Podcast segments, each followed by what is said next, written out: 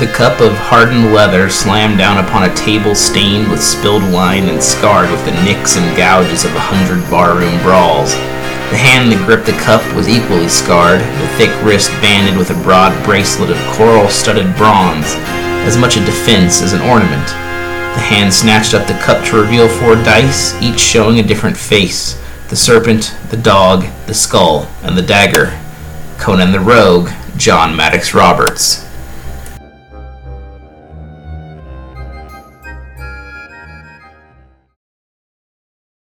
Hello and welcome to another episode of Rogues in the House.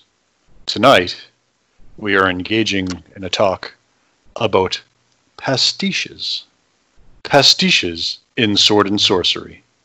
With me, as always, I have Matthew and Logan. How are you doing tonight, gentlemen? I am so glad to hear your voice. Glad to hear yours. Hearing you say that was like made me giddy. It um, it was it was fun. I went for an extra you know an extra serious intro since it's been a while. I felt our listeners deserved a uh, a, a, a cold a cold open.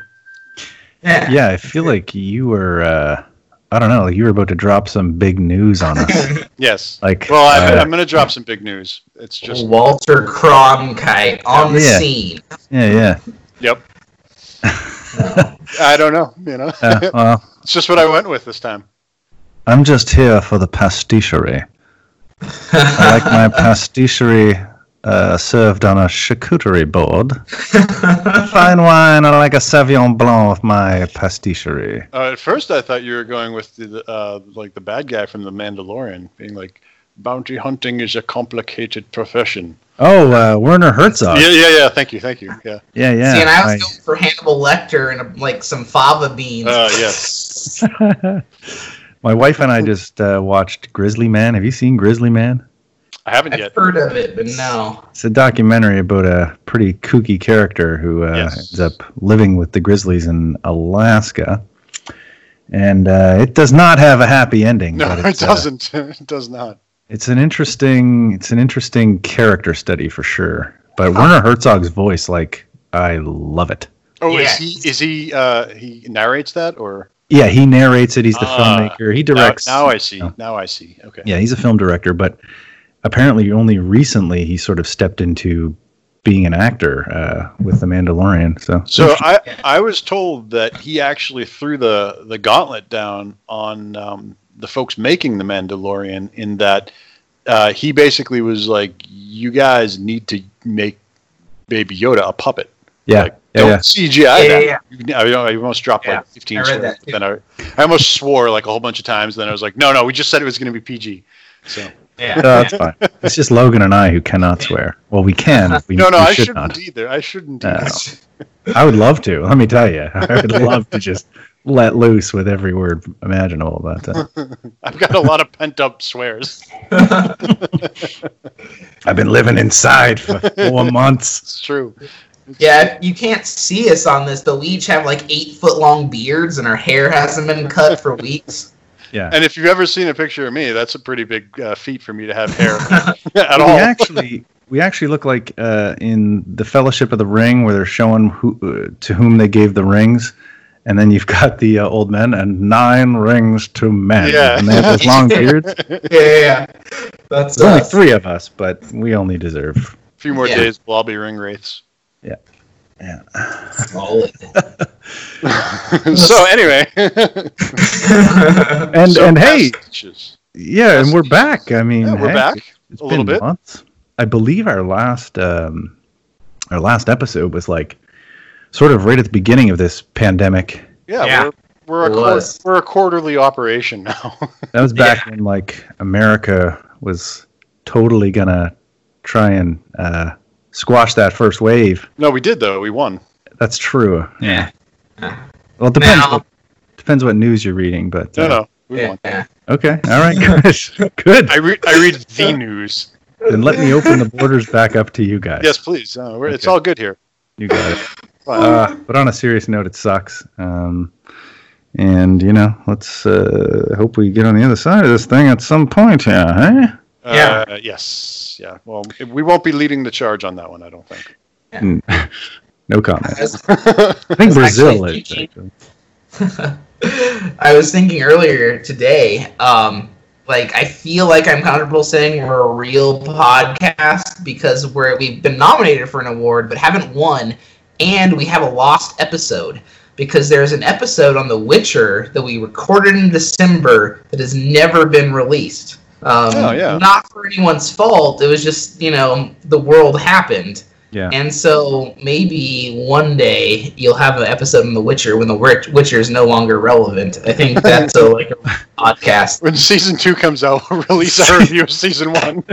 Yeah, like after though, we'll do it like two Yeah. weeks after season two. Everyone has been Yeah. it. And, and to be fair, I think that was probably my worst episode ever. Mine. Like I was just. Do you remember? I was kind of like raging. Y- y- yeah, yeah. I, I'll have to see. I'll try to find the time. To I think it was after the- see what we could do. It was after the failure of like Beyond the Monolith, and It like I just ha- I hated the internet for a second.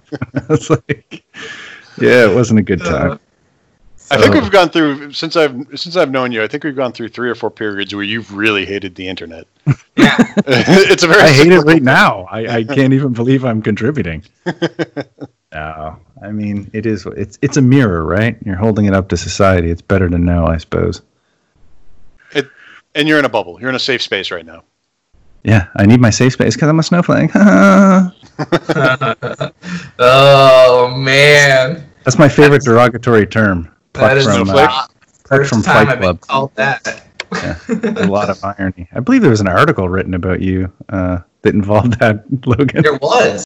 Let's keep that Um, I wasn't though. quoted by name, but uh, my uh, my entire and I thought it was a fair statement. Um, personally, I wasn't trying to attack anybody. Um, I know I come off as snarky, but whatever. Bro, if you're not super super manly with your sword and sorcery, if you're not sweating, if you if you are not a completely jacked four percent body fat specimen, okay, then I don't even know what you're talking about. Because some people out there are under the impression that like it is like all about man sweat, and like a lot of the people I saw commenting, they must have put fake pictures up of themselves because the words they were saying had to come from total beefcakes. Like basically, the cast of Predator should have been the people saying the comments that they were writing. Um, but then I looked at the pictures and I was like, "You look like you're about 25% body fat, and I'm bigger than you." but you're talking pretty tough. Anyways, I didn't weigh into that one, and uh, that'll be a fun Easter egg. You can chase the internet to see if you can find yeah, that article. chase that, chase that internet. I just won't want to name drop. dwell on the 25% body fat thing. That means a quarter of your body. Yeah, yeah. Perhaps a that quarter uh, of you is I was I was striking a little high there. It might not have been 25. Uh, It or- That's a that's a that's a that's a high number. I think that's an Arnold insult. Like I've heard him. I think he was in one of his movies. He's like, "You're coming in here with your 30% body fat, and you're telling me." I was like, "That is awesome." Arnold dropping body fat percentages. yeah, yeah. None I- of these guys I- were Arnold. They all they all looked like. Um, you know how in Twins they talked about uh, Arnold was like, "Oh, the good parts of the twin," and then there were the leftovers. These guys were the leftovers who are commenting. They were saying things like "cuck," etc. So that'll probably give you an idea. Love it. Let's move past it. Yep. All So- right. So before we get to pastiches, uh, should we do a quick uh, trip to the bazaar? A little bazaar, the bazaar. Oh boy, Oh yeah, sorry, I forgot. We weren't doing that anymore. we don't do that except for we do it every time. That is your that is your quarterly Quarterly, yeah. quarterly gold dust. Um, who is going first? Um, I'll go first. All right. Uh, I've I've got one thing that I think is mildly relevant, um, and one thing that is not relevant, um, hardly at all, but I still think it's cool. Um, a while back, Alex actually sent me a link to a Kickstarter, which we're all familiar with, um, and it's called Age of Antiquity, Oh, nice. and it's an ancient Earth setting for Dungeons and Dragons uh, Fifth Edition. Now I know that's not gonna you know get everyone's goat like it does mine, but I love like Bronze Age stuff. I guess this goes into Roman, but I'm perfectly okay with that. Um, it also has like ancient China um, but it seems very grounded. It does not appear to me, based on their Kickstarter, that they're they, they've included things like elves and dwarves and stuff in history. Yeah. But it does have like a comprehensive list of mythological creatures and gods from Greece and Egypt and Rome, um, and all that stuff, which I really like. The Um, art is initi- excellent. Oh yeah, the, the art is like just as good as you would expect in like a Wizards of the Coast published thing. Um, it looks like they also added the Kushite kingdom, um, the Parthian Empire, Greco-occupied Egypt, the Greek states, Rome, and the warring states of China. Those are the main factions um, that it, that goes over. Um, I didn't initially think it was going to get funded because when Alex sent it to me, it wasn't even like a quarter of the way yet, and it still was already like a week in. Um, but it did get funded. Oh, nice. Um, had a goal of twenty four thousand dollars and made one hundred and sixty three thousand one hundred and five dollars. Wow. Very nice. Very yeah, good. so whatever they did worked, and they caught up and overdid it. Um, so Yeah, that wow. might be something you want to look at um, if you like that kind of stuff. I know um, some of our listeners like that history stuff too. Um, I'm sure you could use it to do a D&D Bran Mak Morn if you really wanted to. I know D&D doesn't always jive with the idea of um, sword and sorcery, um, but I, I still think you can make it work. Um, Oh, yeah. I, I, I agree. And on that point, I just kind of want to bring it up because I, I often see people say that like fifth ed wouldn't work for sword and sorcery, or wouldn't work for Conan, and I would. Uh, I mean, I, I get where they're coming from. Um, I I don't. think the D. Well, I, I think the D and D is sort of built toward superheroes, right? You're building Yeah. your own superheroes, which isn't necessarily uh, sword and sorcery, but it's just a matter of shaving off the things that Yeah. don't apply right. right? And then just put it like I, f- I just feel like some people think that just because it's not built for a thing means it won't work for a thing. But Is this sort of like the alignment conversation We're we not. recently had? listen, We had a very in-depth alignment discussion, like what Yeah. three days ago, four we, days ago. we we never argue, but that was probably as close to an argument Yeah. that we've ever Yeah. had. well, listen. As soon as I realized um, that modern editions didn't dictate alignment, Mhm. uh, then I don't, I don't, I don't want to argue anymore because Right. that, No, that no, was my, it's that was fine. my issue, right? That was funny. Yep. Yeah, well, it's that's a whole that is actually a whole other conversation and uh, right, right. sort of one that's flamed up pretty well uh, over the interwebs. So Yeah. we'll leave that alone. We'll leave that one alone for now. What Yeah. was your other? You had another uh, piece. I anyway, Age of Antiquity. Yeah. Cool. I I do hope did. that they do well because it looked it looked really nice. It does. Um, it looks like it's created by Aruzian, A R U Z I A N, Aruzian Publishing. Um, it was a success, successful Kickstarter. They got PDFs, they got maps, they got all kinds of stuff because all like almost all of their stretch goals are unlocked. Um, from what I've read about stretch goals, though, is they can bog down production. I yeah, hope you got to be so. Uh, yep. You Yeah. got a bit of experience in this field. Yeah. Um, so when you guys said it looked like it wasn't going to fund, and then it blew way past its funding goal, um, I'm only speaking. I don't even. I've never even looked at this. I just hope that they they didn't overpromise because that is it's a big error and something that um, companies will can really even professionals. I see them do it all the time. I'm like, uh, I know how these work, and what you're promising, the numbers don't make any goddamn sense. Yeah, I have a uh, about a C note tied up in a Kickstarter uh, that is taking a long time to deliver. Uh, and I think it was maybe a, a similar picture to that. I think they funded what they needed. They overfunded. There's like two other books that are supposed to be coming, and I can't even get the first one. Yeah, I uh, I can't comment on any specifically because I work in the industry, but I have sent private messages to friends warning them away from certain companies. Yeah, it was. Sure. it, the funny thing is, it's the first and only Kickstarter that I've ever funded. And Yeah. I went in, and I was like, eh, you know what? I had the cash at the time to do it, so Yeah. oh well.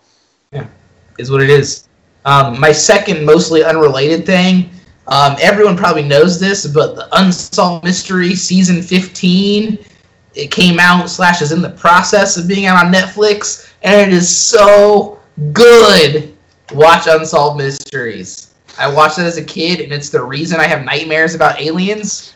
It's so good. It's so good. but anyway, that was out of nowhere. I know, but I, I we watched the all six of the first. Like they were releasing it in two volumes. The first six, and then this next six will come out later this year. Um, and then most of them are like unsolved actual um, like crimes, and I find like true crime stuff fascinating. Um, like even the uh, uh, what is it, True Detective season one. Mm. Like just like and like we've already established that like hardboiled detectives are in the same vein as sword and sorcery. Um, Yeah. I think you mentioned that a couple times. Yep. Certainly the pulp angle. Yep. Yeah, yeah, Yeah. yeah. Um, and that stuff, uh, like something in it. Like I haven't always liked it. Um, like crime stuff just doesn't do it for me. Um, but recently I've been so into it. Um, it's just it's fascinating to me. So, So, I got a couple things I got to throw at that. One was I only remember one unsolved mystery episode. I mean, I, I watched it a bit as a kid too, but obviously the theme music is haunting. oh yeah, You'll remember that when you're creeping back up the stairs later and the lights are all low or non-existent. But there was this one guy. I don't know. I don't remember even what he did. I think he just watched people when they slept. Um, but he, I remember he took like a piece of steak from the fridge, like a fresh, looked like a good piece of steak, rubbed it all over his face, and then like blasted flour onto his face. So he just looked like this weird white ghostly person, and then he watched people sleep. That that messed me up a bit. I could see why. Yeah, Uh, so that one, it's funny the things that stand out in your mind, right? But also, like- just just for True Detective for a second, when you brought that up, Yeah. I rewatched that recently, and my, it is so good.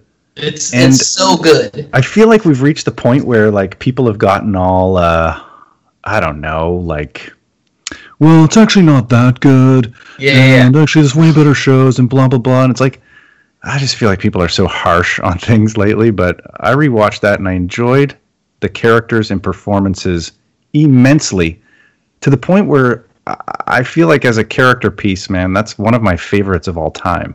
It was so good. Nice. so good. Yeah. Um, And I don't Yeah. want to. I don't want to dog on it later because it's like, oh, it's years later, and now I'm taking it for granted. Because I find people do that, right? They, you know, they just Yeah. feel like you look back, and now I want to start ripping it apart, and it's like, nah, man, that was good. It was that good. Yeah. What really gets me, like I've been doing research, like not I guess just for fun. I wouldn't necessarily call it like real research, but from the original 14 seasons, 260 of those unsolved mysteries have been solved. Most of them from tips after the episodes aired, wow. and it's only been like a week uh, uh, since uh, Netflix released this, and um, the five episodes that don't involve aliens have all received credible leads. Ah, And so what does that tell you, huh? Oh About my aliens, God. huh? Yeah, yeah, yeah. So it should Aliens be called Netflix. That's what the show. me. Yeah, the show should be called "Please Help Us Solve These Mysteries." Yeah, yeah. It's- I think that's super interesting. Um, Mystery crowdsourcing. Uh, we're we're unable to do our jobs as detectives.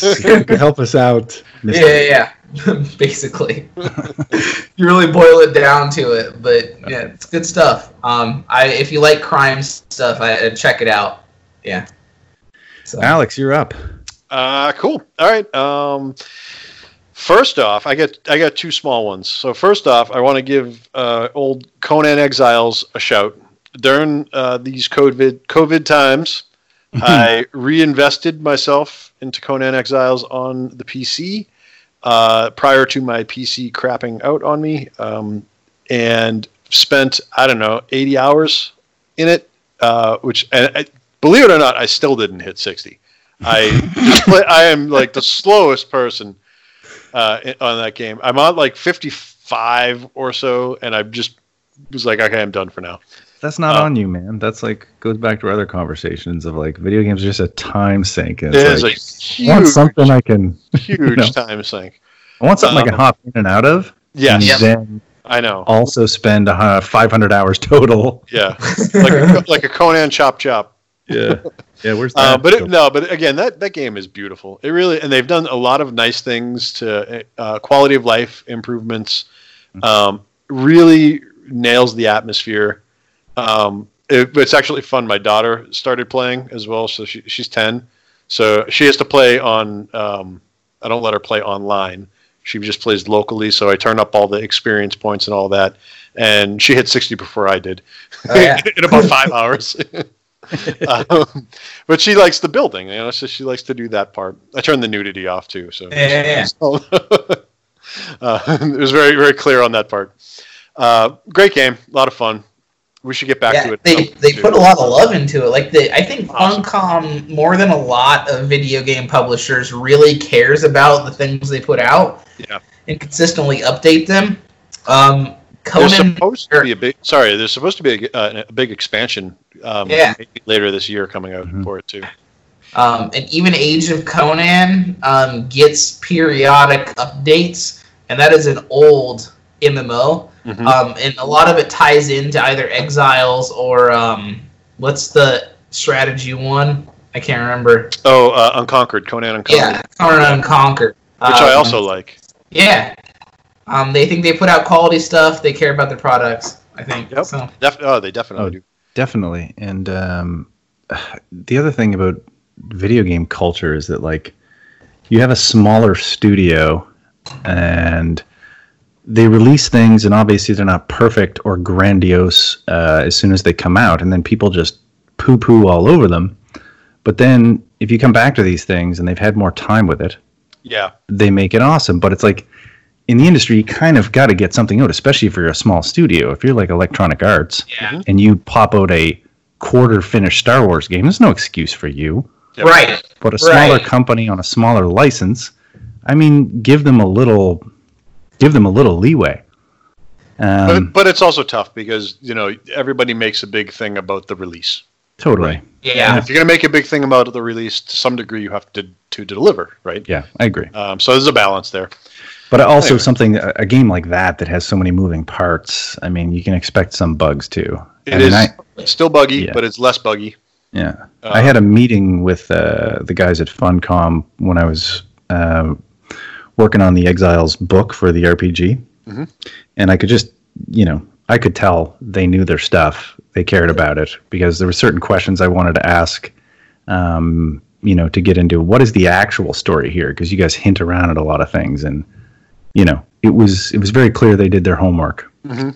which was It- which was good to hear. It's great. I will go back to it again. I also heard, Yeah. I also got news about a canceled project regarding Conan that was like gutting. I can't talk about it at all, but it was like, man, I hope they get to do it someday. Anyways, what's your second part there, Alex? Uh, so my second one is um, going uh, Kickstarter corner over here. Mm. Um, so I found this actually just like ten minutes before you came online, Matt.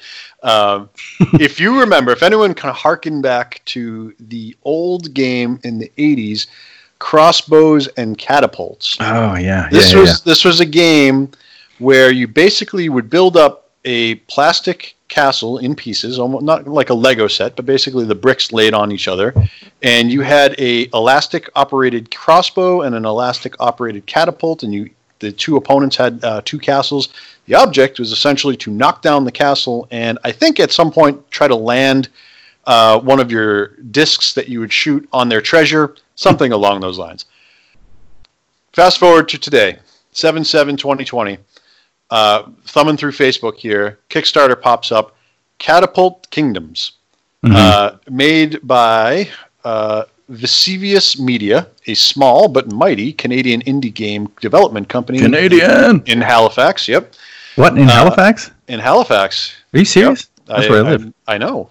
That- That's what I'm. I'm gonna have to. That's why I'm saying it.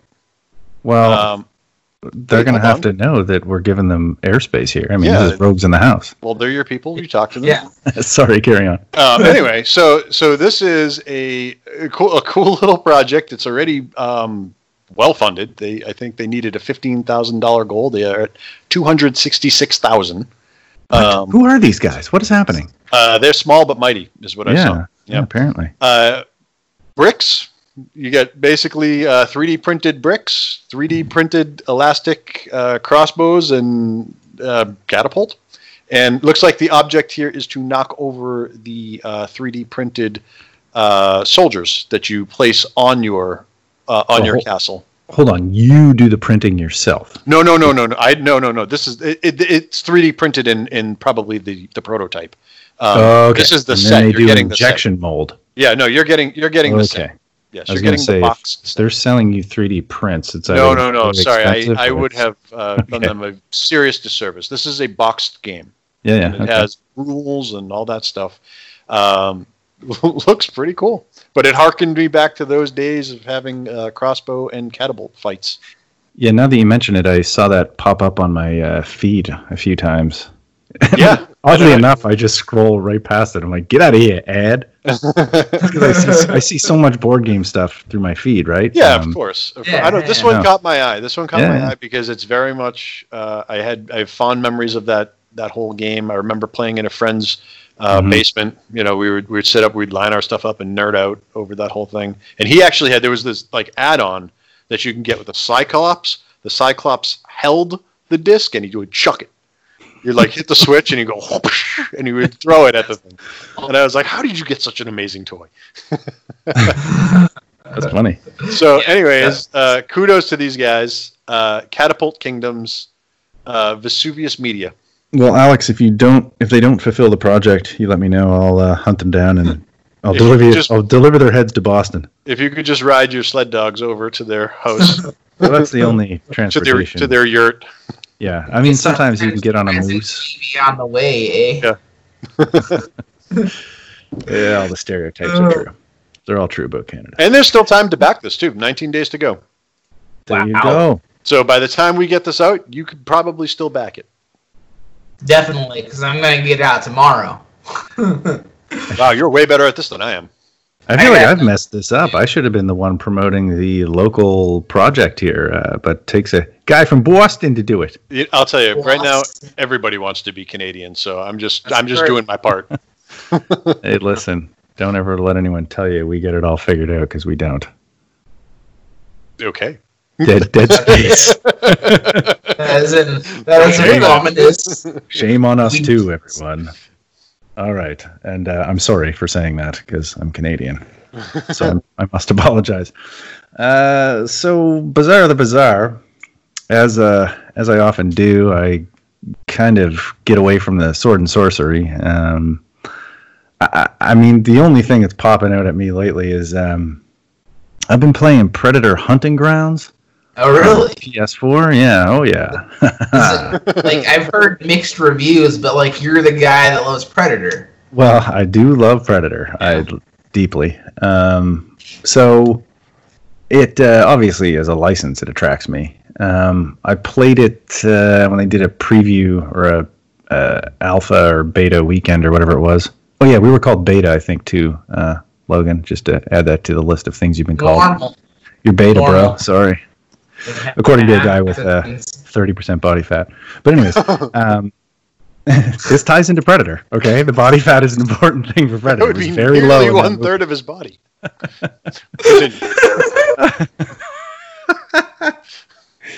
Okay, so I've been playing Predator Hunting Grounds, and uh, it's one of those sort of um, you jump in for a match, asymmetrical. You got four fire team members versus a Predator, and uh, I would say the reviews being mixed um, are fair because it's it's it is an example of a game that does not have a lot of content. It's actually pretty starving for content.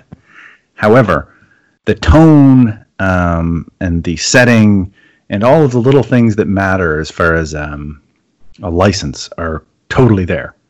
Um, it feels very much like a predator is hunting you, uh, or you can be the predator as well. And like all the sound effects, all of those little things are completely nailed.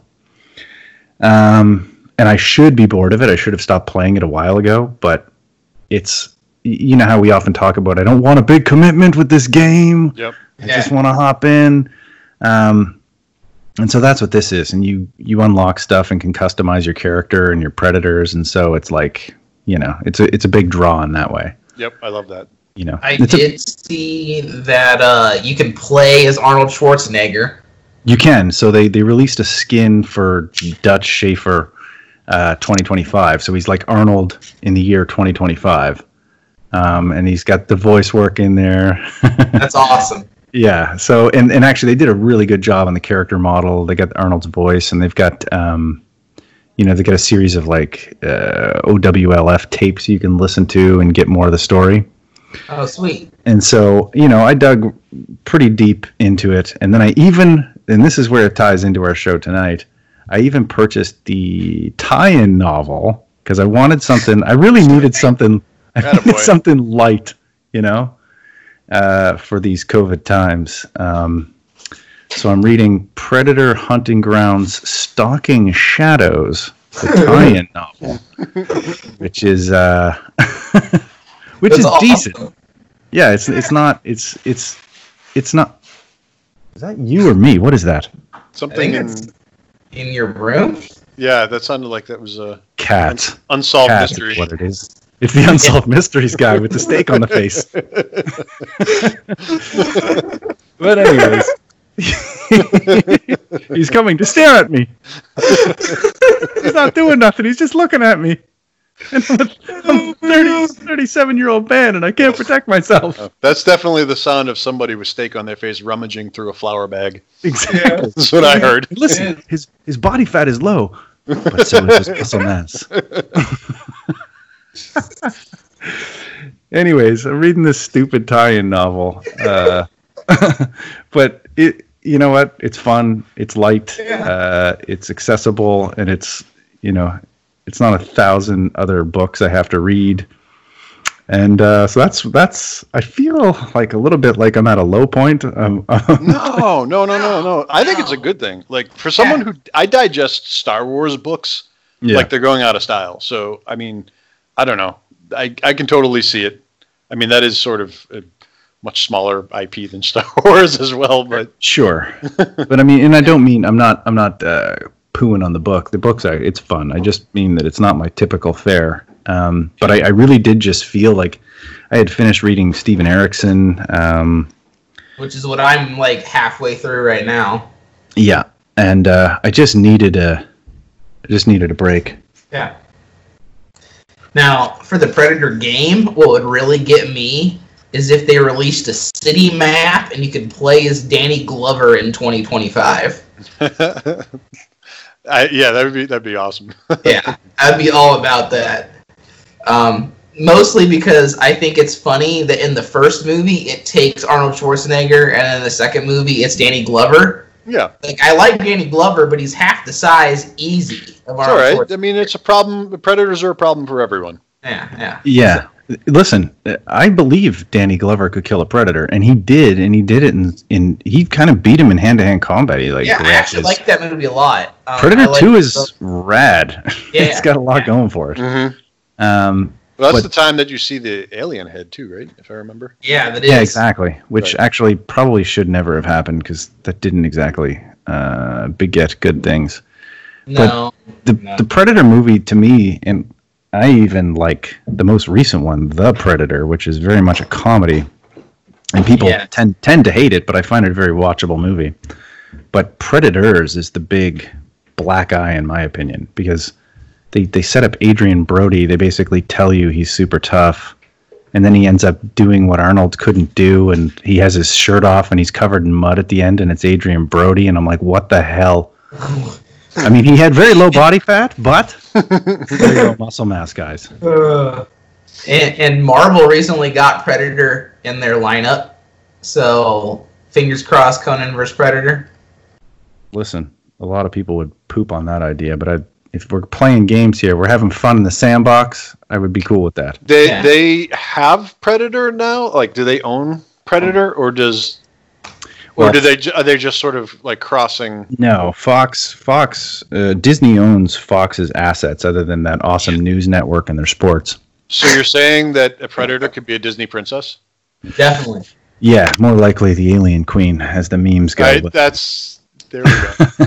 but the but the news that came out this week was that um, they Marvel has the comic license because Dark Horse previously had Aliens and Predator, and now Marvel does. And of course, half the people freaked out because Disney's the Great Destroyer apparently. So it's not a good thing. And I don't know, honestly. Dark Horse did really great Uh, they've done really great comics over the years, but Yeah. their release schedule was super spotty. So I don't know. We'll see. I'm not, you know, See, if. I haven't read a book from your uh, new publisher, I'm not really gonna comment on it. Yeah. I, I, I, I also, I can understand the whole Disney anger to some degree, Sure. uh, but they own a lot, and there's a lot of things that they haven't. And and if, and if you're looking, if you want the super mainstream, like I'll use Star Wars, right? You Mhm. may have, you may hate those three movies, but they're still putting out a lot of other good stuff in smaller channels, right? Yeah, In exactly. comics, in books, in whatever. In the Mandalorian, which is like R- something right. everyone, right. Yeah. you know, it's it's So part good. of what what galls me is that you know gonna- they're ready to say these movies suck so bad they ruined Star Wars. First of all, George Lucas ruined Star Wars himself. he did that, um, and then other people, other creators came in and fixed it in other channels. Um, and you got the Mandalorian, and then you didn't say, "Oh, well, I guess Disney's okay then." Right. Yeah. And again, I am not. I'm not like, "Oh my God, you have to love Disney." But like, let's just be real here for a Yeah, second. you're gonna hit, you're gonna miss. Yeah, like that's exactly. the way it is. Yep. So pastiche, Pastiche. predator hunting ground stalking shadows brings us to sword and sorcery. So, so let's. Let, I want to do this first because there may be listeners who do, do not know what a pastiche was, is or, or was is. Mhm. Good. So, why don't one of you guys give a, a, a def of what a pastiche is and what it means to, I guess, to like sword and sorcery. Sure. Do you want to, Logan? I've been talking a lot. Um, I guess. Well, to me, I think it's taking someone's ro- world and character and or character. It doesn't have to be a character, but taking someone else's body of work um, and then writing it in their place. I guess. yeah, what about like tone? Doing it in their tone or not in their tone? Not necessarily. Um, Okay. Like I ordered, like as as uh, Matt has ordered or has is reading some pastiche of Predator. I've ordered a bunch of John Maddox Roberts uh, Conan novels to go through during COVID times. Mhm. Um, and he does absolutely not um, write in Howard's voice, no. um, and I think that's okay and probably for the best. hmm Um, while like Scott Oden, on the other hand, did write a Conan pastiche for Marvel um, slash Perilous Worlds, and um, it is in Howard's voice, or as uh, as close of an imitation to Howard's voice as we're ever going to get, as far as I'm concerned. hmm And uh, I also think it was probably for the better. Yeah. Um, it really Right. depends on the story and the author. Yep. Like, Mhm. so I, I wanted to just qualify it so that listeners know kind of where, where we were coming Yeah. because I think to some people it might mean voice as well. and like totally. And I, and I sorry, go ahead, Um. I, I wanted to add that because we also talk about gaming, and Alex is more of a gamer than like a writer, like uh, Matt and I. I would argue that a lot of RPGing is also pastiche, especially if you're like in a pre-existing um, uh, like world. Like if you're D and Ding in Forgotten Realms, like you didn't write Forgotten Realms. That's someone else's stuff. You're just creating Sure. a story in the Forgotten Realms. Thank you for including me in this conversation. I appreciate it. Well, well, and as a uh, writer who has contributed Conan pastiche to both role playing games and board games, Logan, I have to agree with your assessment that that too is included. as uh, Robert Jordan might write in a Conan novel. Yeah. Huzzah!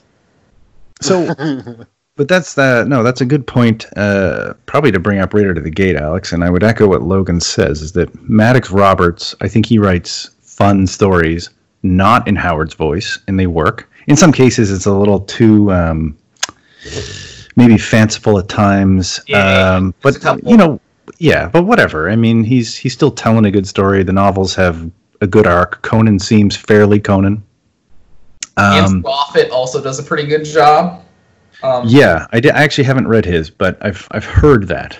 Um, but I I want to say too that that is the thing with Scott Oden is, um, and I would never call Scott an imitator, but when it comes to his writing uh, Conan and and using Howard's voice, he really does a good job without seeming Yep. uh, like he's trying too hard or he's you know Yep. he he just you can tell that guy studied Howard Yeah, deeply. that's where Um, it comes from. He's a yeah. researcher. Yeah. Um, uh, he researched it so thoroughly that it comes through in his writing. Um, and if you are just joining us or whatever, we do have an interview with him in a past episode, and you can find that story in the Savage Sword of Conan run um, through Marvel. Yeah. The, each part shows up in a different comic. So Yeah, which is, I mean, and that's another thing I want to just hand over. Like when people poo poo on Marvel, the fact that that happened and they included these pastiche stories serialized in a comic, like that's awesome. And it deserves some props for doing it, especially when you're rooting it back to the source material of the character, right? Yeah, and like one of the one in um, uh, Conan the Barbarian, the new Conan the Barbarian run is uh, written by gosh, the guy who wrote Conan and the Emerald Lotus.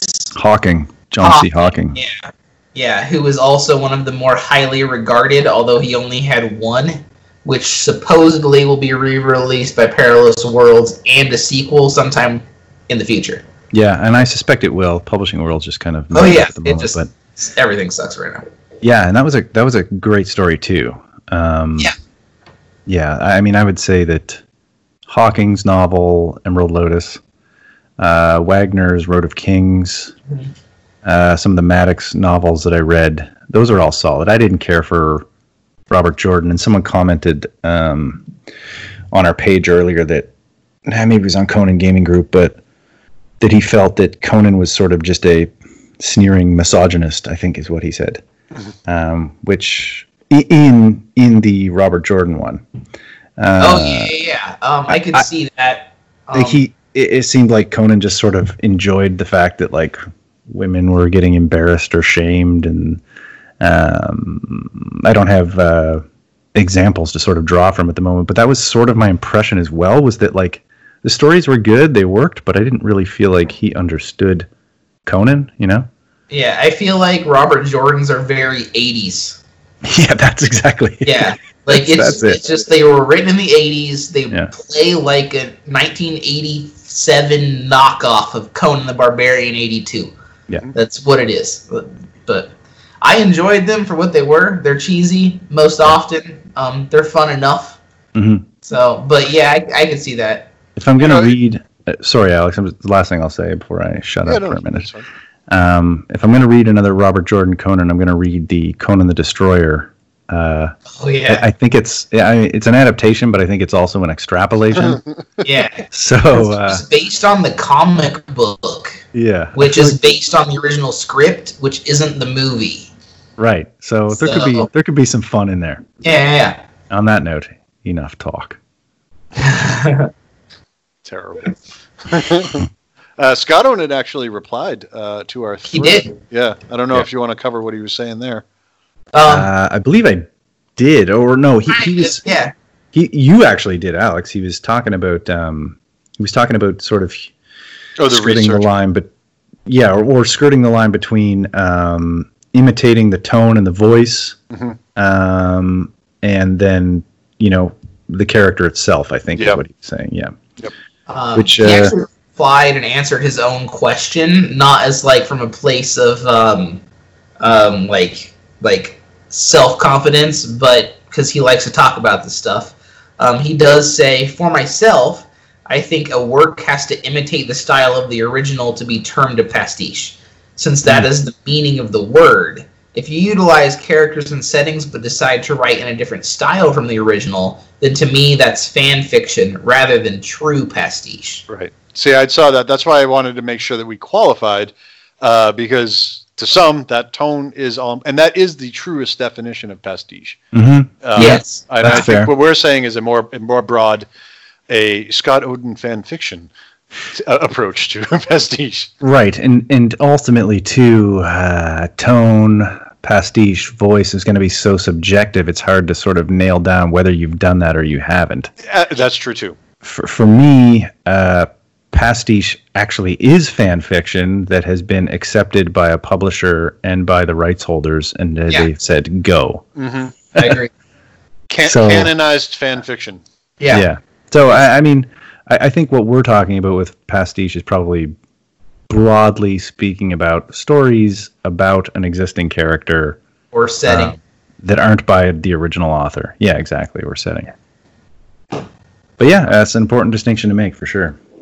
Um, I know we talk about Conan a lot because he's the like main sword and sorcery like foundation block.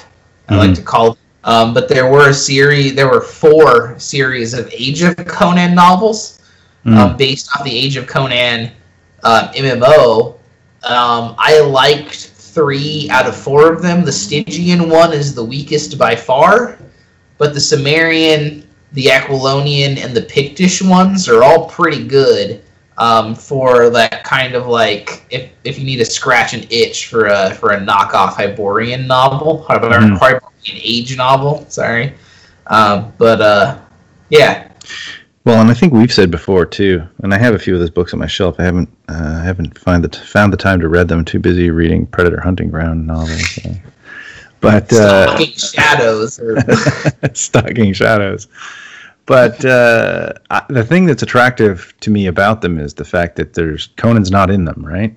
He's probably mentioned Um, in he shows up in a few, especially the Aquil- Aquilonian one. Um, That makes sense. they mention him in the Cimmerian one. Um, he shows up in the Aquilonian one in each novel, but only for a wee bit because he's Right. king. So it's Um, more so, yeah, it's oh, more so the sam the sandbox of the world, right? Of like the Hyborian age. That's that's more so. extrapolating on storylines in the MMO. Yeah, yeah. I mean that that to me is. It's not that I don't want other authors to tackle Conan directly. It's just that I feel like we had decades of that, and there's just a lot of cool new characters one might generate in the very cool setting that Howard mm-hmm. created. You know, Yeah, yeah. so I'd like to see more of that. I feel like there's a point where a hero's life can get so cluttered that it's unbelievable. Like yeah, yeah, every day is a new adventure Yeah. when I don't think that's what Howard necessarily wanted.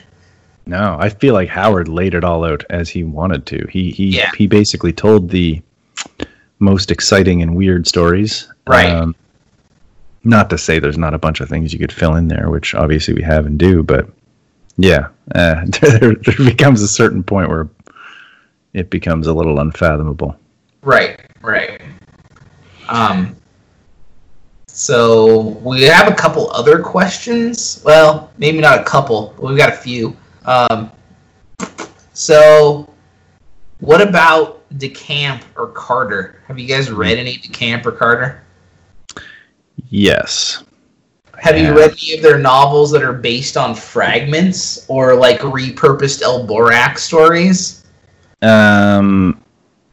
Yes, yes. Actually, uh, one I I really kind of liked was I think it was the Flame Knife. Oh yeah, that's was- Three Bladed Doom.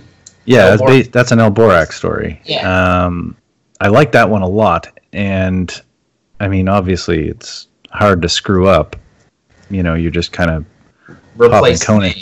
yeah. And I'm not familiar enough with the original story to to really tell the differences or whether they've done a good job of uh, what Like trans- transplanting Yeah. the the sort of uh, story. But I remember liking it a lot. It was nice and short, um, and there were some great illustrations in the version I had by Esteban Sure. Maroto. Um, so I I thought that one was good, and I think that was DeCamp who sort of cobbled Yeah. that together.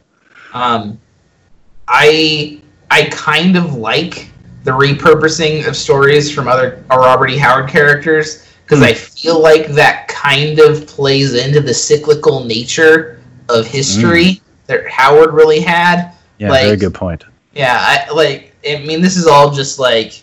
I hate to use the term head headcanon, but like, I think it's interesting to think that Kull and Conan and Solomon Kane and El Borak were all related somehow, whereas Bran Mak Morn was related to Brule from Kull's time somehow.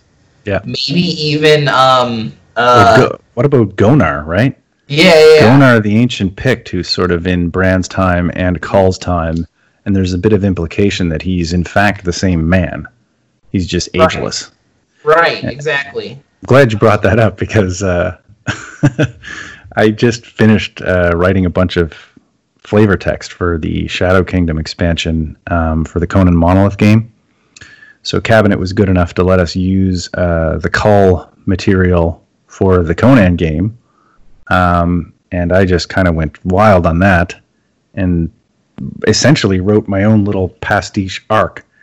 Um, and it, I, I've, there's a few Easter eggs in there where I've done exactly what you've said and touched on the um, the cyclical piece Yeah. where there's certain I actually have Kull utter the Conan line about the nature of reality. That's cool. Um, back back in his time, and then Gonar kind of nods and sort of, uh, you know, kind of laughs about it as if he's all knowing, and somehow he knows that this is something someone else might have said as a timeless man. What level Sure. of approval do you have to go through for that? Like to get, you know, once you're done writing it, I'm sure it gets edited to some degree, but is it basically just like, yeah, that's good? Yeah, it's. fi- I mean, I'm not putting out a any kind of canon. You know what I mean? So Right. what we do for the board game and the intros and the flavor text, uh, there's no friction there. Um, and a few occasions, I actually just if there's something I'm doing where I'm like, uh, I should probably check with the folks. I just private message uh, Right. Fred or whoever, Yeah. um, Right. And just to let them know what I'm doing. Um, but yeah, I mean that's that's incredibly, you know, that's a lot of fun to do. yeah. Um, and but you do feel a bit of like weight about it that if you really screw it up or do a terrible job, people are gonna uh, respond. But because I'm also sort of sneaking it into a board game, you know, it's not the same Right. sort of uh, scrutiny you'd receive in a novel or something, right? Sure.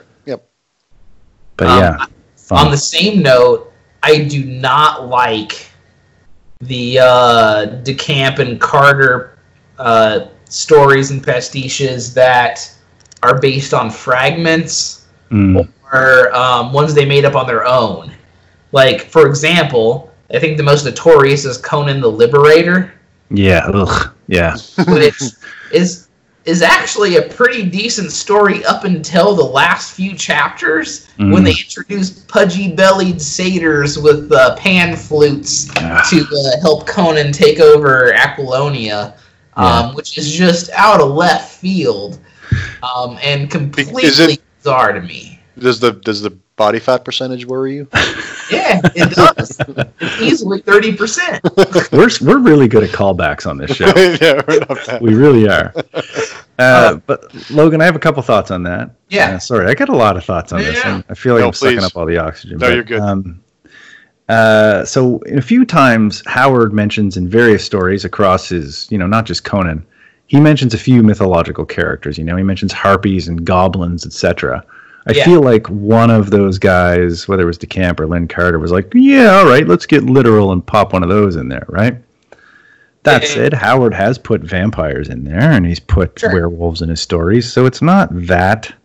Um, it's not that unthinkable, but obviously the execution of that is just weak, and I and think that's the big thing. It's the execution. it, Yeah. it is. Yeah, Yeah. I think that's part of. I think that's probably the whole thesis here is that you can do whatever you want. Well, no, but you can do a lot with pastiche if you if you really nail the execution. And like Uh, I do relatively like Conan of the Isles because we know that Ca- Howard had meant Conan to leave Aquilonia and go on this adventure to like whatever um, is like To the North west. America. Yeah, Yeah, to the west.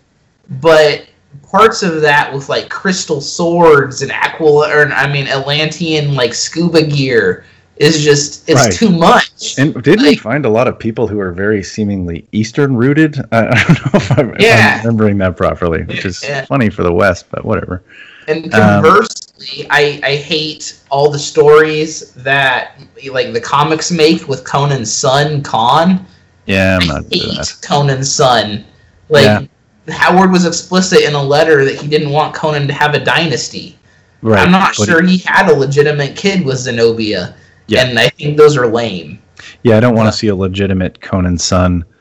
Um, yeah, no. I mean, you know he's had bastards, but like Yeah. Yeah. that's not that's not the tale. In fact, you know what I really really wanted. Speaking of uh, Conan the Liberator, when Timothy Truman was writing for King Conan, the comics for Dark Horse. I was Mhm. really hoping that um, he would be hired to do the Liberator story or the Usurper story, right? Where Oh, yeah. Conan takes the throne and sort of not a definitive take on it, but like A better one? yeah, like a good one. Well, because that hasn't happened as far as, I, Road, the as, far Road as I of know. Kings. Um, and I haven't read it, but is it not him taking over Aquilonia? Road of Kings? No, I don't think. Um, Okay. uh, I mean, it's been years and years since I read it, but yeah, uh, that's not about him usurping Okay. the throne or anything. Not, Okay. it's not to my knowledge. No. That's fair. I haven't read it. It's really expensive on Amazon. Um, I'm not about that life. I'm poor. so, It's not worth a really expensive. Yeah. yeah. Um, so- maybe before we move on to other pastiche ideas, I will say there are some gems in there, even from De, DeCamp and Carter. Like, I love the Curse of the Monolith. I think that I is a super. not. I think it's in uh, the old uh, collections. It's like part two, uh, the same one with Frost Giant's daughter. Sure. But uh, it's a super, it's a rad one. I think he's like near Khitai, and he uh, he's wearing his, you know, his plate mail or sorry, his his harness, Yeah. and he goes near this monolith, and he basically gets stuck to it, like magnetized to it, and he's like, "Uh oh, I'm stuck in my armor, and I'm magnetized to this monolith." And then you have this really weird fiction part where this sort of green jelly is slowly descending on him to like kill him. Um, and I don't know, man, that had all the hallmarks of a weird tale, in my opinion. Yeah. And I thought it was a, I thought it was a super cool story, and I've always I've always liked that one. But I think it was actually a rewrite of another Lin Carter story because some of his stories um, he did that with Conan. I think DeCamp maybe hired him for it. I don't know. if My research on this is strong, but yeah. So I mean, there's some gems. About um, thing in the crypt, which is Yeah. basically that scene in uh, Conan the Barbarian '82 is Mhm. based off, where he finds Yeah. the sword. Like originally, the skeleton was supposed to come to life, and he was gonna fight it, but it looked too bad. Um, like, Yeah, I'm glad they did not do that. Yeah, they just couldn't. So Yeah, yeah, much cooler just to sort of hint at it that this thing Yeah. may have had a little bit of life left. And I, they did that scene in the uh, the '90s live action series too, and the mummy had like six arms for some reason. It's just like what is what the hell?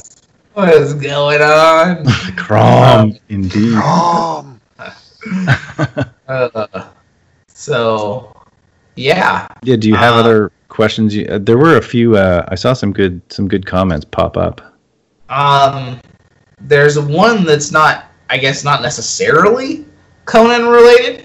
Um, uh, Chris Axe says, "I welcome your thoughts on Steve Dilk's Gunther novels as modern pastiche. Um, I've actually read them. I enjoyed them, but I would not consider them pastiche because it's not in the Hyborian Age and it's not Conan. Um, I'm interested to see wh- wh- why he might think they're pastiche. Obviously, we have different definitions, which is fine. I just don't know. Yeah. Uh, I don't know. I can't comment on Steve Dilk's stuff. He and I used to be uh, sort of. We used to admin uh, um, a common Facebook group, and things didn't go well. So Sure. I'm not going to tarnish somebody's name online. Uh, I will just say that I can't really weigh in uh, objectively. yeah. Fair. Um. But you know, power to anybody who's putting out sword and sorcery in the traditional sense. I mean, that's good. Yeah. Um. It, it has a lot of Thundarr the Barbarian vibe to me, um, which I like Thundarr, but I wouldn't consider it. I love Uh, me some Thundarr, that's for sure. Yeah, yeah. You guys do. You love Thundarr. Yeah. Thundarr's really good. Um, I think in some respects better than He-Man, just not as well like known. hmm I agree. Was, Yeah. it, was it Hanna? Bar- was uh, Thundarr Hanna Barbera? Yeah, Uh, I I think, think so. so. Yeah. Okay, Um, interesting. Trying to capitalize on the Conan slash Star Wars craze because his sidekick is obviously a Wookiee. Yeah, and he has, he has a sun sword, which is obviously a lightsaber. Yeah, Yeah. They weren't hiding it. ah man, listen, the '80s. You know, Yeah, the 80s. never gonna be a That- time that's like a that again. pastiche and a half right there. If you want to, Yeah. if you want to get into it.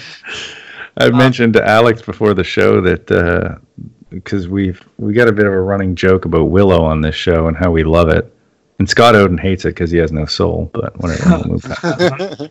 But uh, there's uh, there are Willow novels actually by by get this. I think it's George Lucas with Chris Claremont, and if you know Chris Claremont, that name, he wrote a lot of X Men comics back in the day. Yeah. And if you're interested in this stuff, there's a Goodreads group called Sword and Sorcery, an earthier kind of fantasy, I think is what it's called. Yeah, yeah. Yeah. Uh, and S.E. Lindberg's uh, Yeah, group. He's It is um, yeah. Seth Lindberg, Yeah. and uh, one of their more recent ones was a reading of movie like adaptation novels. Mm. So there's like a thread that involves the Willow novels and like the Krull. That's K R U L L adaptation. Ugh. Um, it's why everyone thinks a chakram is a glaive. Um, That's the nerdiest thing that was said all night. it's a lot going on right there. I love it. Willow had a video game too back in the day. Did It it? had a it had like a pretty sweet looking arcade game. Yeah. Uh, do you remember that? I do. Yeah, yeah. And uh, and and actually, I saw another news story recently that said um, for Willow, they're actually off scouting locations, Good. which I can only assume is in New Zealand because New Zealand is like the only COVID-free place on That's where that's where you go for Yeah. hobbits and Well, that's no I mean. viruses. it's awesome for filmmaking and uh, i just feel like that place is gonna like hmm roll it in it's gonna become the next world superpower it's gonna be new zealand Yeah, the, they have the uh, money The Willow arcade game was very much a like side scroll beat 'em up kind of Yeah, thing, yeah, right? yeah. Yeah, it sort of had like, that, um, like a golden axe. Yeah. yeah yeah it's got a wagon chase on there Yep. Of course, Which- naturally. actually i gotta bring this up so i, I finished this essay about uh, the conan movie retrospective um, which hopefully be published soon but uh, I, made the connection that conan uh, 2011 totally has that awesome wagon chase se- sequence that, that willow does That's great. I, I used it as ammunition to throw back at the people who are trying to tell me the Conan 2011 is more Howard than than the others. Was it was it the sweet wagon chase scene from Willow that made you Oh, come on. it's more Howard? It's not like they had a baby in the wagon. Any wagon chases. There was no Daikinis, okay? Um, I think so. I'm actually actively on Facebook watching our comments, and uh, Dane O'Bar just wrote, "Why do a lot of Conan pastiche writers aim for novel-length stories?" Um, and I'm going to extrapolate that because there are also Bran Mak Morn novels, Red Sonja novels. Um, there are uh, what That's a good question. Turlogh, That's a good question. Brian, or whatever. Yeah, that, Uh, that I think it's- it's a financial answer. It Exactly. is. I think it's, It's a great con- question with a with an easy answer. It's yeah, just but it's a really they're- good, it's a great observation because Yeah. I mean Yeah. probably a lot more pastiches will be uh, better accepted in Mm-hmm. a shorter form. Yeah. Right? I think when Yeah. you're trying to fill in the pages, uh, maybe you make some poorer decisions or or you're you get lost in the execution a little bit. Yeah. And but I mean, the, the ultimately- truth. s- Sorry, go ahead, Logan. Oh, yeah, I was gonna say ultimately, I don't like you can't sell a short story by itself in No. like a physical copy. You need an anthology, But- and that requires you to have a bunch of authors willing to write a Conan story or, Yeah. uh, or a Brand Morn story, um, which also becomes difficult. So e- even those, as I understand it, in the publishing world, like even like Joe Abercrombie and Mark Lawrence, you know, guys who are doing, you know, pretty well uh, in modern times for fantasy. Um, they just don't. Short story collections do not sell as well as Right. as novels. Right. Um, It's a that's my understanding, answer. anyways. It's a Um, financial answer. it, it is. It's a financial thing, but it makes a good point that especially with something like Conan or Howard's Tales, I feel like it would be it would do a great service if you even got a bunch of noteworthy authors, Yeah. got them to write Hyborian Age stories in their own voices. Yep. Like I would I would eat that up That'd with be awesome. I would Spoon. kickstart that. yeah. Yep. I would kickstart. So- like not, not that this is pastiche or at all, but there is a book that I've been eyeing for a long time. It's called Rogues. And I have it uh, actually. Do you have it? Yeah, it's got Patrick Rothfuss, Joe Abercrombie, Neil Gaiman, Scott Lynch, and George R. R. Martin, among others, in it. And they are short stories. Um, and they are also cana- canonical in like the first Law series or um, the, the the Game of Thrones universe. Yeah. Um, but I just like sort or uh, short stories. Just I don't think they draw as much attention. So that's the uh, the thieves world thing, right? So Mm-hmm. what you're describing is a little different, but thieves world was like a whole bunch of authors got together and basically short storied into a novel, right? Into a book, Yeah, right? yeah, Uh, a short story collection, and shaped the world. Like I love that. I would Yeah, love that's- to see that. I would love to see a Hyborian. yeah, I like age. that too. I would love a Hyborian non Conan uh, short story collection and do that every year, whatever. I don't care. Yearly, Yeah, every Yeah. other year. I believe um, one of our previous guests, Michael R. Fletcher. Um, I think he was he did something like that with a few other uh, quote unquote grimdark authors. Mm-hmm. Um, and I think they had it was basically all focused around this same tavern or something called the Leaky Bucket. Um, I've not read it. I don't know what became of it. I just remember reading posts about it. So I would say there's still interest um, in doing that sort of thing. I think that's cool. I really Yeah, like that. Yeah, it's very cool. And Yeah. I think maybe Rogues in the House might do that sometime, eh, Logan? Yeah, I would love that. Um, Didn't we already? I think we did. Except my story takes place in my fiction. yeah, yeah, yeah, Not a that- shared fiction. true. Uh, um, since Alex mentioned Thieves World, uh, Janet E. Morris, who, from my research, um, I believe is one of the the the original um, people who worked on Thieves World, is that's right. still writing stories set in that universe. Yeah. Mm. Um, so uh, y- y- that might be someone worth looking up. I have not read any of Thieves Thieves World, but Alex has mentioned it a few times and he likes it. So Alex I'm has not- good taste. There, there's a, a lot there. I've only read the first like one or two, uh, but it's good. I just again that that shared world is really cool to me. Yeah, Um, it's very cool. in fact, actually, get, stepping out of uh, sword and sorcery for a second, uh, George R. R. Martin uh, sort sort of curated a shared world prior to um, any of his fame with um, Game of Thrones, uh, the Wild Card series. Yeah, the If everyone superhero one? uh, yeah, it's Yeah. I, I would, and what's funny about that is that is something that I knew of George R. R. Martin like growing up. Mm. I knew him, and, and I was a, a fan of that series uh, at the time. And and then of course he blew up for something else. But I always thought Wildcard was pretty cool. Again, Well, it's different authors, shared world. no, but it, that's actually fascinating to me that you have um, a superhero theme in prose with no art. You know what I mean? Superheroes Yeah. for me are all about. I I don't even want to think about superheroes without the visual element. It, It's it, I've not. actually noticed that superhero novels are Yeah. fairly popular now, and I'm gonna Yeah. assume it's because the rise of Marvel's like Avengers series. Well, Um, that and and coupled with parents wanting their kids to read books that don't have pictures in them, and it's a good hook to have a hey, guys- Spider-Man novel. guys, right? th- those things have always been there, though. they They're have. You're right. you- They're just you're probably more attuned to it now. No, I, I had I had a few back in the day for the reason I just described. Yeah, exactly, exactly. When you're besides when you're a kid too, you're like, oh sweet, I can read about Aquaman. But Mhm. no one said no one ever. Uh, but Batman. Now, on on the superhero note, um, I have this out fairly soon. Um, I believe Rogue Blades Entertainment is still um, um, taking submissions for a superhero short story anthology.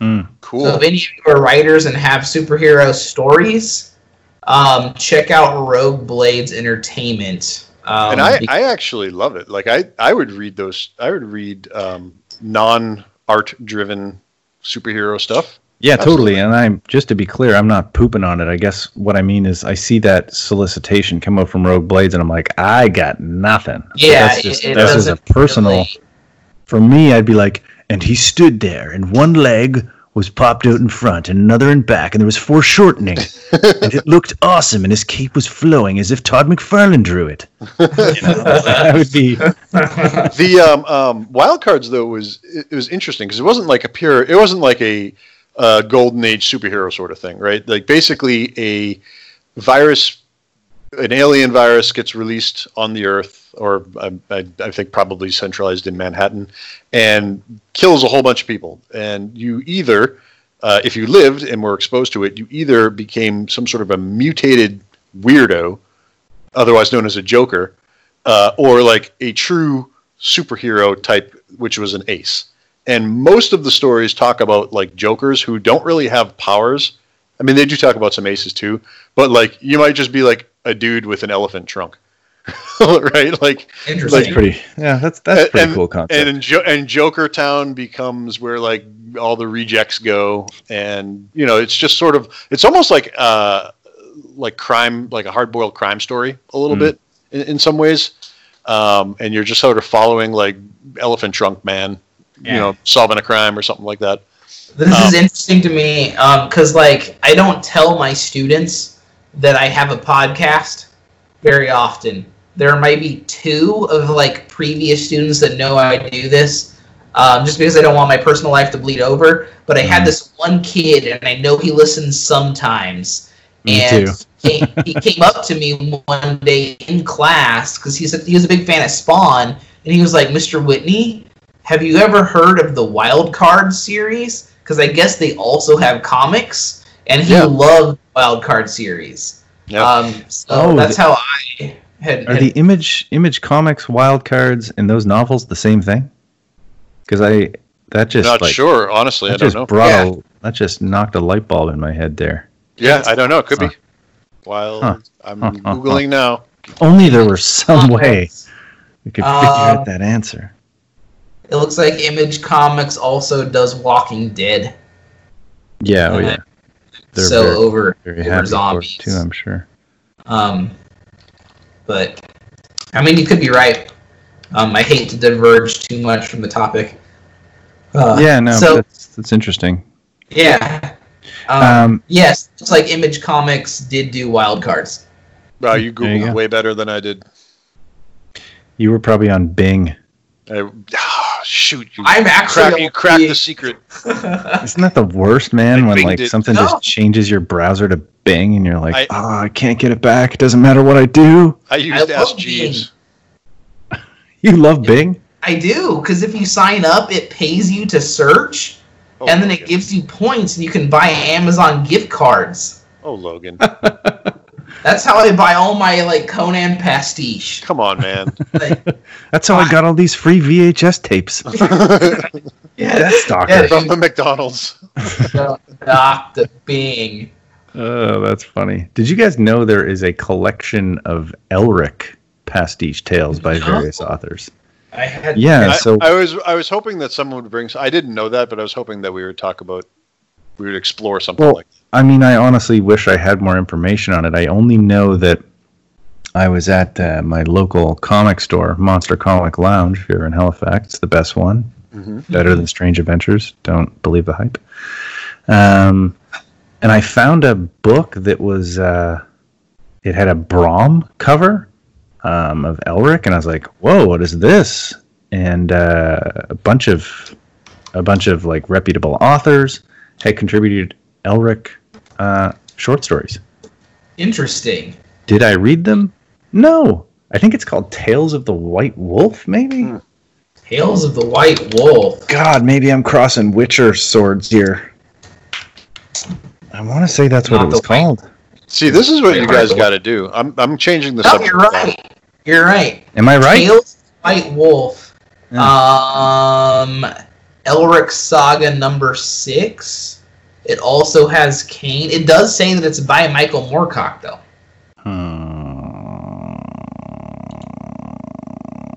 I, I'm I'm taking the co- I'm taking the topic back to wild cards Wait. for a second. Yeah. So they have about 28 books. The most recent one came out in 2020. This is, I just think this is amazing, right? So you're talking about from 1987 was the first one to 2020. was the the most recent. Uh, of more than 40 authors referred to as the Wild Cards Trust, edited by George R. R. Martin and co-edited by Melinda M. Snodgrass. This is what you guys got to do. I'm telling you right now. You, you need to create the Rogues in the House Trust Yeah. of 40 authors. We'll do that. Fine, go contact these people. Scott, you're listening. I know Yeah. it took you three minutes to figure out how the internet works, but you're listening. So let's get in on this. Um, but back to Tales of the White Wolf. Yeah, okay. Matt Sorry White. No, no, no, it's Yeah, fine. yeah. Yeah. I'm looking at it now. Um, there is an introduction and an Elric tale by Michael Moorcock, but there's also, let's see, 24, 23 other authors, including Neil Gaiman Yeah. and Karl Edward Wagner. Karl Wagner, Tad Williams. Yeah. Yeah, and I so- know the Wagner one is that Kane story where him and Elric team up to steal a nuclear bomb from a crashed spaceship so Kane can kill a god. Yeah. All right, I'm, I'm doing it one more time because this is actually kind of funny. So I'm looking on the Wikipedia page, and from 2013 to 2020 are the the list of the books, right? And in that it says, um, I'm I'm looking here, 17 short stories. Blah, blah, blah, blah. Uh, oh, sorry, these are these are short stories. I don't know if they're the full collection, but every one of these that are listed, and there's probably about I don't know 10, 10 to 12, uh, was edited by Martin. Okay, So, wow. so, so if you're wondering where the Wondering next, where where Winds your of next Winter Game of is. Thrones, exactly. Martin, you're not listening to this.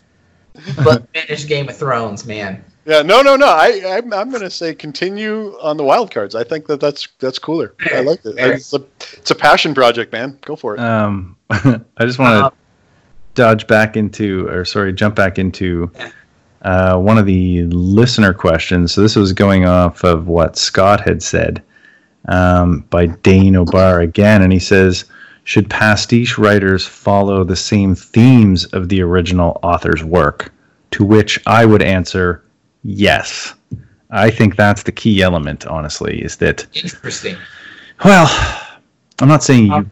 I'm not saying you have to be slavish to it, but Sure. um, I think that like if you're writing something in the Hyborian Age and there's no element of civilization versus barbarism, you might be missing something. Yeah, yeah, I can see that. I can see that. Con- contrarily, you could do almost a postmodern thing where you deconstruct that idea or tell a tale where you're sort of hinting at the opposite theme. I mean, if it's well written Yeah, and you do a good job of that, then then I'm cool with that too. Yeah, I can see that. Um, I mean, I love postmodern stuff with, um, you know, you take something like Watchmen or The Boys, and as we're talking about superhero fiction, and you turn it on its head, that can become very interesting. Um, I would just say with something like Beloved, like Howard, and then if you're playing in that sandbox, you don't want to like subvert the thing and make it seem stupid. Whatever your new idea is has to, um, I think, tie. It has to present a new idea without insulting the old. To be clear, Right. SNS stands for superheroes in Star Wars. um, on kind of the uh, the Elric pastiche note, which I had no idea existed, Mm. I did know that there was a Clark Ashton Smith pastiche. Um, I'm not a huge fan of Clark Ashton Smith, but I do like the Hyperborea tales because they are more sword and sorcery. And there is a uh, collection of uh, Clark Ashton Smith Hyperborea pastiche called Hmm. Deepest and Darkest Eden. And one of the authors is John Shirley, and I'm 95% sure he has a like an entire weird book issue coming out dedicated to him. Is that not is that not right? I believe that is correct. Yes. Yeah. So yeah, the um, newest issue weird book has. Yeah, yeah, you're right. so I think it's actually. I think it's out. Actually. Is it? I, I can't remember um, what what I have and what I don't. But uh, yeah, there's that. Um, have you guys read any of the pastiche stories, uh, Howard pastiche that weren't about Conan? Like, did you read the Uh, Bran Mak Morn ones? Um, I really enjoyed Karl Edward Wagner's Bran Mak Morn um, Legion from the Shadows. Yeah, I really want to get my hands on that. Um, it's good. it's not it's not um, Howard good, but I love Karl Edward Wagner. Yeah, so um, do I'm I. actually going to mention I really wish like there was some Kane pastiche. Mm. Um, Kane didn't have a ton of material. Um, no, but because he's timeless, like you could Right. see so many inlets to where you could tell stories about him. yeah, there's wiggle room there where I would accept that. I think that'd be really interesting. Mm. Um, but Legion from the Shadows is really good. Um, I know there's another one. I think it's like The Witch in the Mists or yeah, something. Yeah, so I actually just finished that before I started reading Predator Hunting Grounds Stalking Shadows. Uh, I, I, I knocked out uh, David Smith's uh, For the Witch of the Mists um, before that. And actually, it was a lot of fun. Like, you, you have Bran Mak Morn, you know, he kind of visits a witch in a cave and she gives him a prophecy, which is obviously pretty Bran Mak Morn. Um, and then he ends up getting taken to Rome and he fights in the arena. And I'm like, you know what? If you're setting it in Rome and you got Bran Mak Morn, why not have him yeah, go yeah. to the uh, the Circus Maximus uh, and have him fight it out? So uh, that was a it was a fun book. It was a really quick read. Um, it was so poorly edited though, like copy edited. Like there was just so many errors, like several a page. I was like, holy cow, guys! I could have done that. Yeah, is this the same David C. Smith Yeah. that write, write like uh, what Oron and uh, He wrote some Red Sonja as well. Yeah. Okay, okay. Yeah, because and- he had a new book, se- or like a, a new like anthology of short stories that came out that was mentioned on that Goodreads Mhm. um, that I uh, that I uh, that I mentioned earlier. Yeah, no, that was the only book I've read of his, but uh, it was it was a fun read, so I'd recommend checking that out. Now, the Legion of Shadows, if I remember right, is a direct uh, sequel to um, God. I had too many beers, and now Matt's I'm favorite story, Worms of the yeah, Earth. yeah, yeah, Worms of the Earth. Yeah, Matt's Yeah. favorite story. Love Uh, that story. Uh, it involved like um, uh, that Lost Legion. I, I, I want to say it's like the Twelfth Legion or something, the one that like archaeology hasn't found, and it gets like resurrected from the dead as like zombie skeleton legion to help Bran Mak Morn fight the Romans. Yeah, yeah. That, that that's rad. I See, I, I would love to see a uh, Bran Mak Morn television series. You know, just because I've seen so many good, uh, you know, Roman Historical, historical drama stuff, yeah. yeah. exactly. But Yeah. Roman fantasy could be cool. Right, you take the few uh, Bran tales, adapt them, but add that weird element to a Roman uh, period piece. That could be super cool, and that's that's that's perfect for pastiche because you could blend it with, you know, historical elements, right? Yeah, exactly. Yeah. Um, I have also read um, what is it? I think it's called the Death Ship. Oh, the Tower of Death. Sorry, there is a ship in it. Um, it's a it's a tower or it's an Andrew Offutt and Keith Taylor book about Cormac mac Art, which Mm. appears in a Bran Mak Morn story. Right. Is that the so? Howard's got a lot of Cormacs. Um, yeah. Um. This is the one that's in England. Um, it, the, the the the Bran Mak Morn story is called The Dark Man. Yeah. Yeah. Yeah. Okay. The statue that grows and shrinks. Right. So that takes Yeah. place. Uh, that takes place beyond. Like Bran Mak Morn has already died, and then yes. they're yes. speculating that his essence was sort of bestowed into the statue. Mhm, Um, Exactly. but then he's also got in Kings of the Night. I think there's a warrior called Cormac as well. Is the Celts. Yeah. Right. Yeah. Yeah. I Uh, think that if if you're ever There's writing a Cormac too. I think. yeah, if you're ever writing a pastiche Howard story where you're involving a Cimmerian that isn't Conan, and you don't call him Cormac, you done messed up. Done messed up. I think you have to Uh, call him Cormac. Interestingly enough, Andrew Offutt also wrote several Thieves World stories. Of course he did. It's a very, very incestuous group. Sword and sorcery is. Yeah.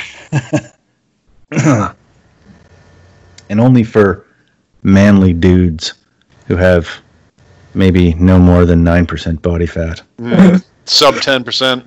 Yeah, yeah. Sub, sub 10. It's for men. It's for legends. So- uh, oh my god. Uh, so I guess to, to end this off, I guess I had a question, and you know, if if Alex wants to answer this through the lens of gaming, because we haven't talked about that at all, that's fine.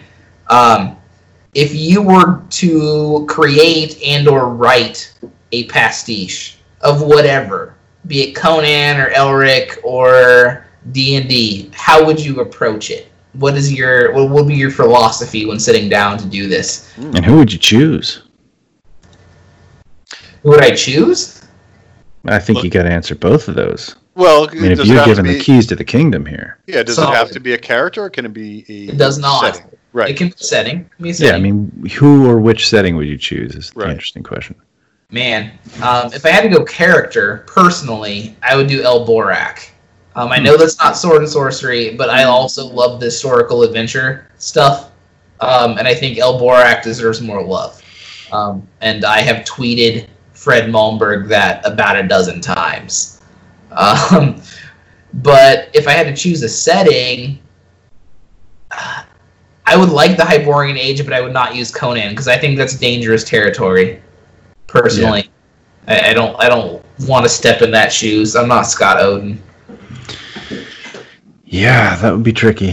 I don't know that I would. Uh, I I would like to write in the Hyborian Age as well, but I wouldn't want Conan to be. I certainly wouldn't want Conan as my point of view character. Yeah, That's too much, man. That's Yeah, like a I think- crown of iron. one of my strategies, I think, um, if I were to do it, I would look at um, the Modiphius RPG pre-generated characters Mm. and use one of those backstories um, for one of those characters, and, and make a and, and make a Hyborian Age ta- tale off a character established in the Modiphius RPG. I think that would be fun. That's kind of cool. Yeah, I would go if I had to pick a character, and I'll keep it to Howard. Uh, I am going to go Solomon Kane. I could see you. Who Being, likes Solomon Kane? I mean, Yeah. you're a New England guy, and Yeah, I'm, I'm a Puritan at heart. Love crap. Yeah, I think I think that would be that would be pretty cool. Uh, as far as a setting is concerned, I find that actually harder because I'm so torn between so many different things. Um, pass. Pass. Pass. Fair. I don't know that I would go. I I don't. If I had to pick a setting, I was going to be tr- really true to myself. I don't know that it would be a sword and sorcery setting. I think. Uh, Sure. I think right now I'm feeling a, a bunch of other different things, and I would probably play in somebody else's sandbox. Sure, makes sense. Yeah, I would probably say the same, just because I feel like I have scratched the itch a little bit in that I've had the opportunity to get some things in print um, that are kind of playing in the. Yeah, Pastiche. What? That's what it's at. Yeah. The what? You want to write some Predator pastiche. Hey man, Yeah. uh, listen, Stalking Shadows Part Two, Matt Matthew John, let's go. uh, no, but uh, I mean honestly, if I had any choice, uh, I mean I'd love to play around with something in the Alien setting. I wouldn't choose Predator. yeah, Uh, yeah, yeah. I I would see that. choose something. It, Star. I would love to do Star Wars, like in, either in gaming or let's pretend that I was a good writer. Uh, I would do it as in that. I just and I know that that's well overplayed, but man, it's just so good. Got to be There's true so to you, man. much. Yeah, it's just so Yeah. good.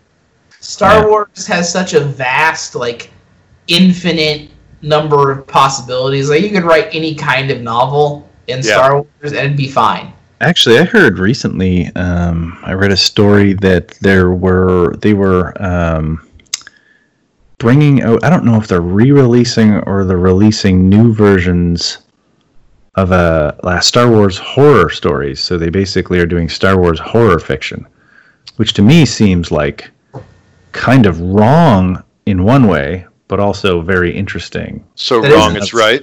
Yeah, exactly.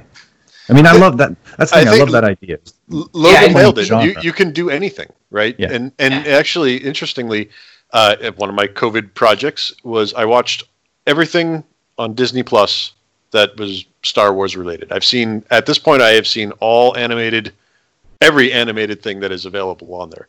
And what I found was interesting was the animated series of Resistance um, is the one in you know the newer trilogy.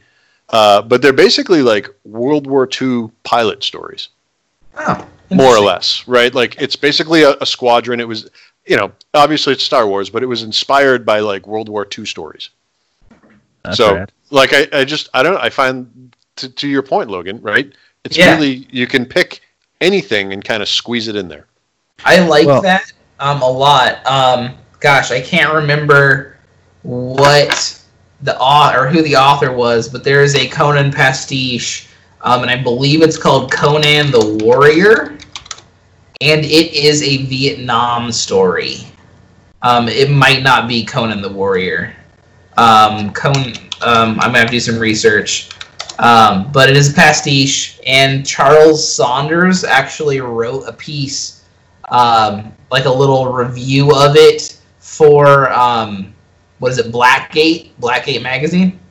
Yeah, the black. That's where, yeah. that's where I first came across it, and it is um, it's just a Vietnam story, but it's Hyborian age, and it has Conan in it, and I think that's a super interesting way. Uh, Who to- wrote it? Do you know So who wrote it? that's, I'm, I'm trying to find it. I, I hate to like just pause my myself. no, I'll, I'm going to talk while you, while you look. That, Yeah, yeah, that's, go that's for it. our, that's our guy, Scott Oden, right? Like he's a historical writer That's true. Yeah. by, by his own state, by his own words, really. He, he d- takes a very historical approach, and he felt felt that that Howard took a very historical approach, right?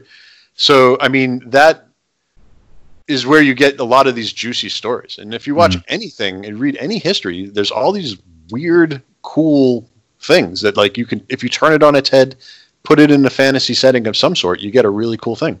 well, exactly. listen. Apocalypse Now is Heart of Darkness. It's set Heart of in Darkness. Vietnam. Right. Right. Um, I mean, it, the that's story is Conan the Hero, or the novel is Conan the Hero, and it's by Leonard Carpenter. Hmm. Now, Leonard Carpenter doesn't have the best reputation as Conan pastiche goes. No. Um, but if Charles Saunders liked this, and he did go to say that he enjoyed it more because there is, um, I want to say it's a Cushite character that is like the the not even the sidekick, like the co-hero in it. And as you know, Charles Saunders wrote Imaro and is uh, the uh, progenitor of Sword and Soul.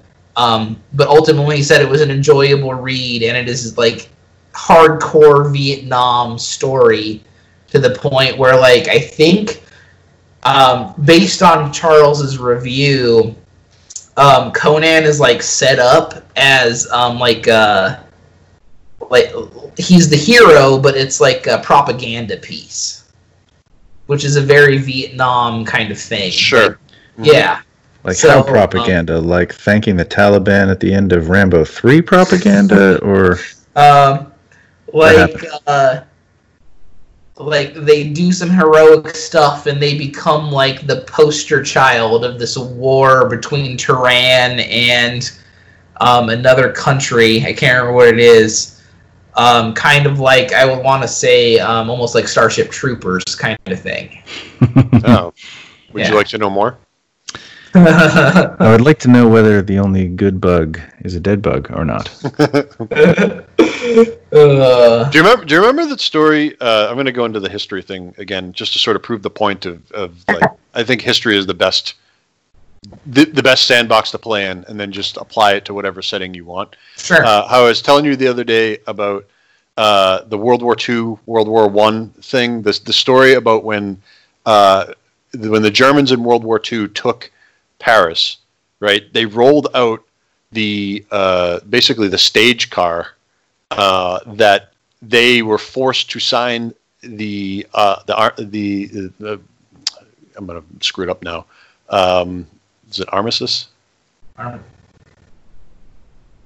Anyway, my phone to, to sign I'm, I'm, I'm forgetting the term uh, when you when you basically capitulate to um, I can remember the word capitulate but I can't remember the other word that I'm looking for. Uh, to the other to the other army right? Uh, so uh, they roll out the sta- the same stage card that they signed it in in World War II and forced the French to sign it in in the, in World War in World War II I think I said that wrong.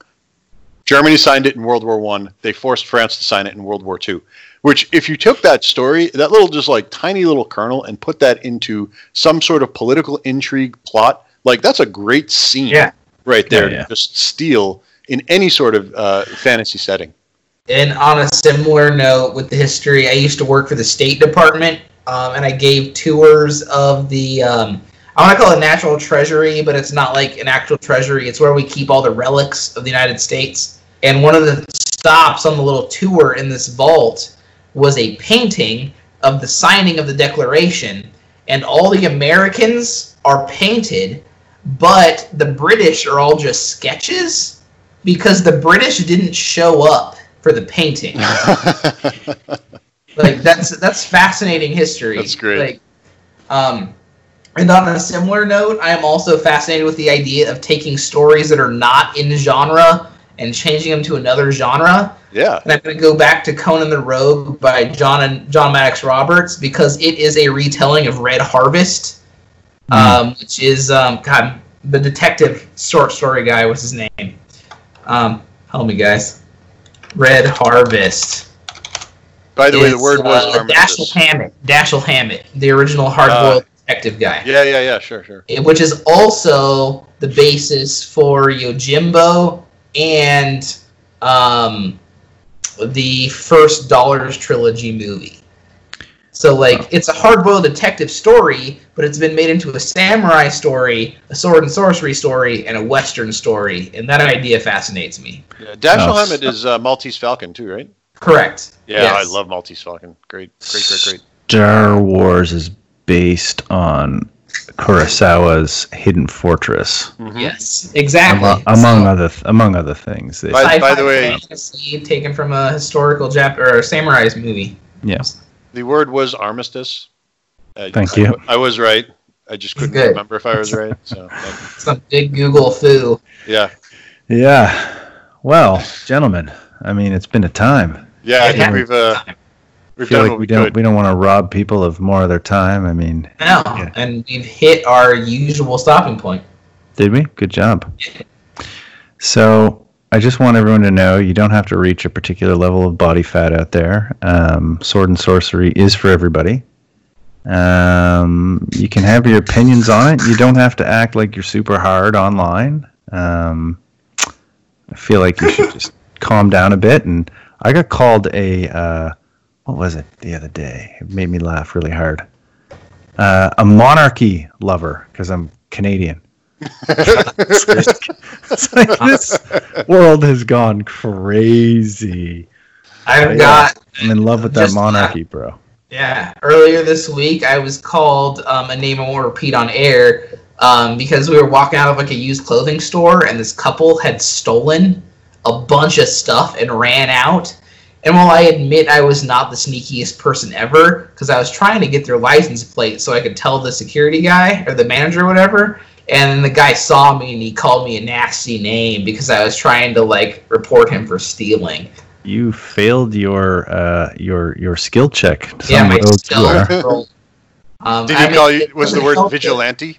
Yeah, yeah. It doesn't help that my perception skill is super low. Did you at least get the license? I did. I did get All the right, so, so your Um, perception wasn't low. It was It like your, took a lot of focus, which is So- why I failed the okay. step. Yeah. What all right. was the license? Let's hear it on air. I- yeah, let's call him. uh, the, the chance of that particular person um, even knowing what sword and sorcery is as a genre is probably low. Yeah. Yeah. Well, shall we wrap it? We should. Okay. So, regardless of your body fat, uh, sword and sorcery is for everyone, just like McDonald's. and uh, you know, as we say, may your swords always remain sharp.